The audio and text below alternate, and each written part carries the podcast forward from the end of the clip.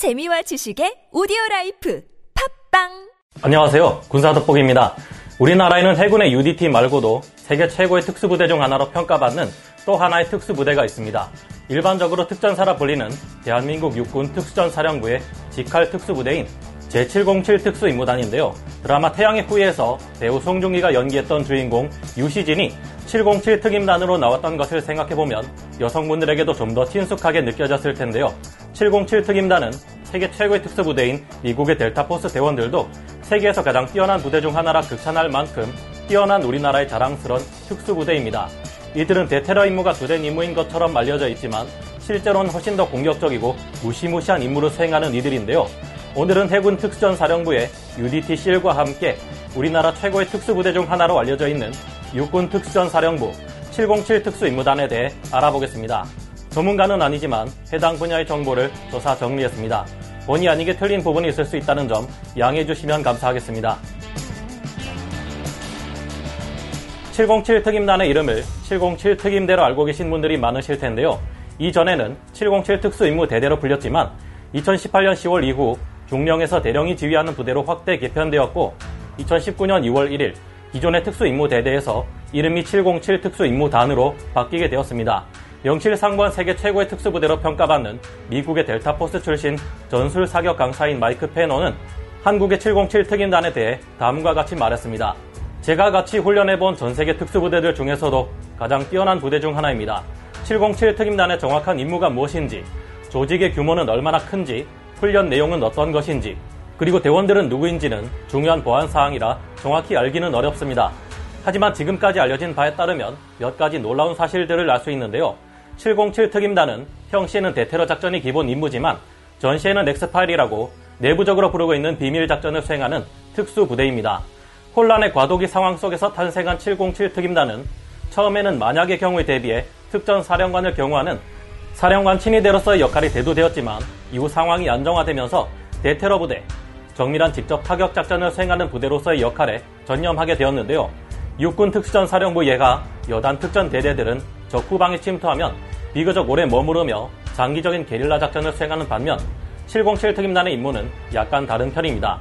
707 특임단은 평시는 대테러 작전을 수행하지만 전시에는 적의 핵심부에 정교한 직접 타격을 가한 후 바로 퇴출하며 복귀하는 경우가 많은데요.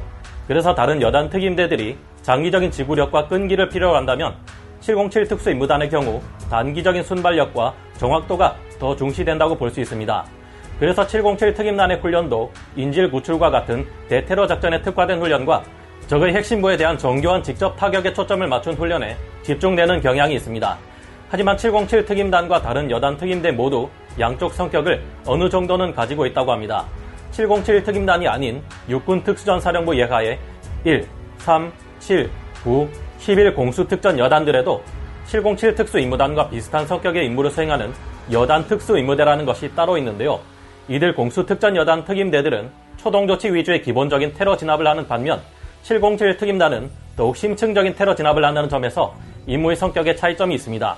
공수특전 여단 특임대들은 사건이 벌어진 후 이를 진압하는 임무를 수행한다면 707 특임단은 아예 문제가 일어나기 전에 사전에 적의 근거지를 선제 공격하는 안티 테러 활동을 수행합니다.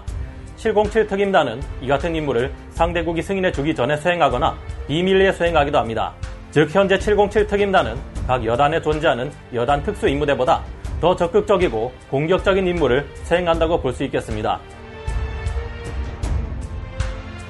707 특수 임무단은 미국의 델타 포스, 프랑스의 GIGN, 영국의 SAS, 러시아의 각종 대테러 부대 등과 같은 전 세계의 다양한 특수부대들과 연합훈련 및 전지훈련, 위탁 교육 등의 교류를 꾸준히 해오고 있는데요.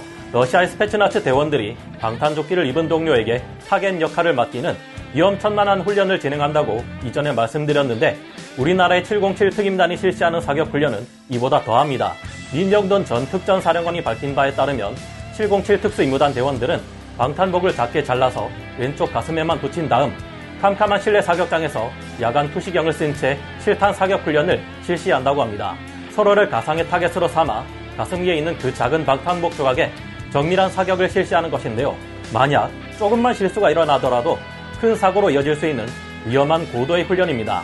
프랑스의 GIGN이나 러시아의 특수부대 대원들이 하는 것처럼 707 특임단 대원들 또한 표적의 바로 옆에 동료 및 선배 대원들을 세워놓고 표적을 향해 사격을 가하는 극한의 훈련을 진행합니다. 707 특임단의 선발 방식은 독특하게도 시기마다 계속 바뀌어 왔습니다. 707 특임단이 아닌 다른 특전 여단에서 복무하다가 707 특임단을 뽑는다는 선발 공고가 나면 지원하는 경우도 있고 육군 특수전 사령부의 특수전 학교에서 이제 막 임관된 신참 특전사 대원들 중에서 바로 선발해 가기도 했습니다. 이 두 가지 방식을 같이 병행할 때도 있었고요. 707 특임단을 포함한 육군 특수전 사령부의 대원이 되기 위해서는 가장 먼저 경기도 광주시에 있는 특수전 학교에서 많은 훈련을 받아야 하는데요. 고도의 전술 사격 훈련은 기본이며 블랙호크다운 같은 영화들에서 자주 나오죠. 헬기에서 급강하는 fast rope 훈련, 해상 침투 훈련 등을 받는데요. 해군이 아니지만 이들도 이런 훈련을 받습니다. 하얀 눈밭이나 얼음물 속에 위장한 채 몸을 숨기고 설한지 극복 및 전술 스키를 타는 훈련을 진행하기도 합니다. 가파른 경사의 험준한 산악 지역을 극복하기 위한 훈련을 받기도 하고요. water para를 이용한 침투 훈련에 엎드리면 도저히 찾을 수 없는 ghillie suit 차림을 하고 저격 훈련을 받기도 합니다. 707 특임단 대원들은 AWSM 338 구경 저격 소총이나 SSG 저격 소총을 사용해 1km 밖의 거리에서 목표를 정확하게 저격할 수 있다고 합니다. 이 외에도 공중에서 탈출하는 훈련과 해상 강화 훈련, 해척조 교육을 받기도 하며 적의 후방 지역에서 적들의 장비를 노획하여 사용할 경우를 대비한 훈련을 받기도 하는데요. AK 계열의 소총이나 RPG-7 같은 적성 확인은 물론 적의 차량이나 선박 등을 운용해야 할 경우를 대비해 각종 차량, 기계화 차량, 탱크, 전동차나 기차 등의 조작법을 배우기도 합니다. 특전사 부사관 후보생의 경우 양성교육 및 임관 후 교육과정까지 합해 총 28주를 여기서 교육받은 뒤 각자의 자대 여단에 배치됩니다. 707 특임단 대원들은 다른 육군 특수전 사령부 소속 대원들과는 임무의 성격이 약간 다르다 보니 독특한 장비들을 사용하기도 하는데요. 총구의 방향을 꺾을 수 있는 코너샷을 이용해 안전하게 적을 제압하는 방법을 쓰기도 하며 정말 다양한 종류의 총기들을 사용합니다. GPNVG-18 사한 야간 투시경을 사용하기도 하고 대테러 작전을 수행하기 위해 다양한 차량들도 보유하고 있는데요. 오늘은 눈에 띄는 것들만 보여드리지만 이들이 사용하는 장비는 워낙 많아서 훗날 기회가 된다면 좀 더 자세히 보여드리도록 하겠습니다. 707 특임단은 UDT-실과 함께 우리나라의 자랑스러운 최강의 특수부대 중 하나입니다. 최근 들어서는 이분들이 점차 더 유명해지면서 많은 분들에게 회자되고 있는데요. 위험한 임무를 수행하며 목숨 걸고 우리를 지켜준 것에 감사를 전하며 이들에 대한 처우 또한 갈수록 더 좋아졌으면 하는 바람을 가져봅니다. 그럼 오늘 군사 돋보기 여기서 마치고요. 다음 시간에 다시 돌아오겠습니다. 감사합니다.